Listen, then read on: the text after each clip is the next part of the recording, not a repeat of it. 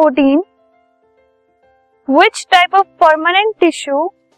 help the aquatic plants to float कौन से type का परमानेंट टिश्यू होता है जिनकी वजह से एक्वेटिक प्लांट्स जो होते हैं, जो वाटर वाले प्लांट्स होते हैं, वो फ्लोट कर पाते तैर पाते सो एरन जो टिश्यू है it is the type of barren tissue पैरन टिश्यू का एक टाइप होता है एरन जिनमें एयर कैविटीज होती है मतलब एयर गैप्स होते हैं, जिनकी वजह से जो एक्वेटिक प्लांट्स हैं, वो फ्लोट कर पाते हैं पानी के अंदर। मतलब फ्लोट करते हैं इनसाइड दी वाटर ओन ठीक है? तो काइमा की एक टाइप का tissue which is aerenchyma it is responsible for the floating of aquatic plants